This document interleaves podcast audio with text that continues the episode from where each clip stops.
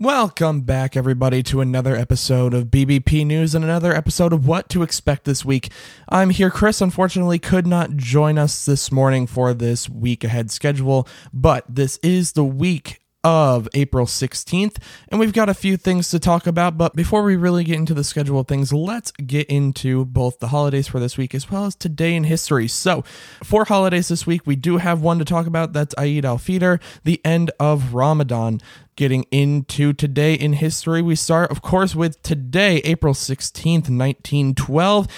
American aviator Harriet Quimby became the first woman to fly a plane across the English Channel.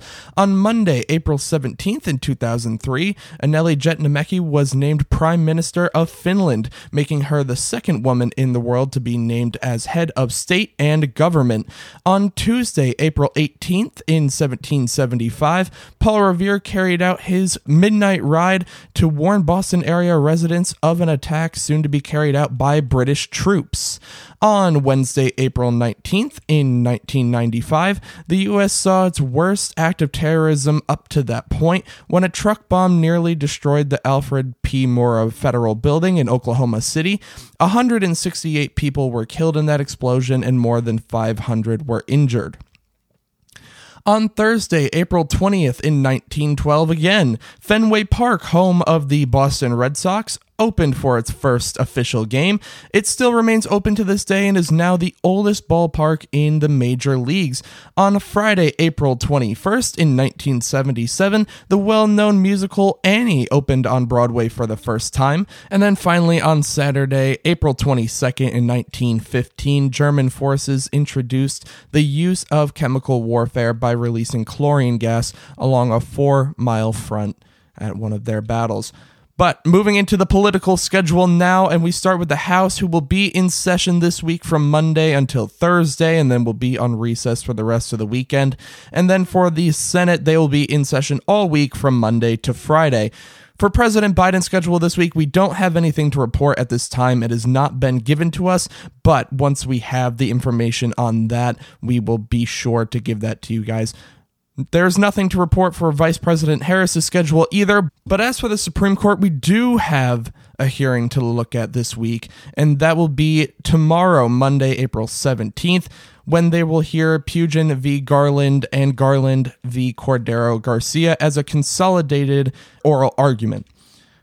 But now moving into sports, we have my MLB matchups to look forward to this week. And we start out with the first half of the week with the Yankees versus the Angels, the Blue Jays versus the Astros, and the Brewers versus the Mariners. And then in the second half of the week, we have the Mets versus the Giants, the Astros versus the Braves, and finally the Padres versus the D backs. Make sure to tune in on Tuesday morning for Eye on the Ball to see why those are my most important matchups this week. There are a couple others I could have chosen in there as well, but I always try to switch it up a little bit, try to get some teams in there. There are some teams in there that we've seen a lot already, but there are a couple in there that are rather new for this season anyway.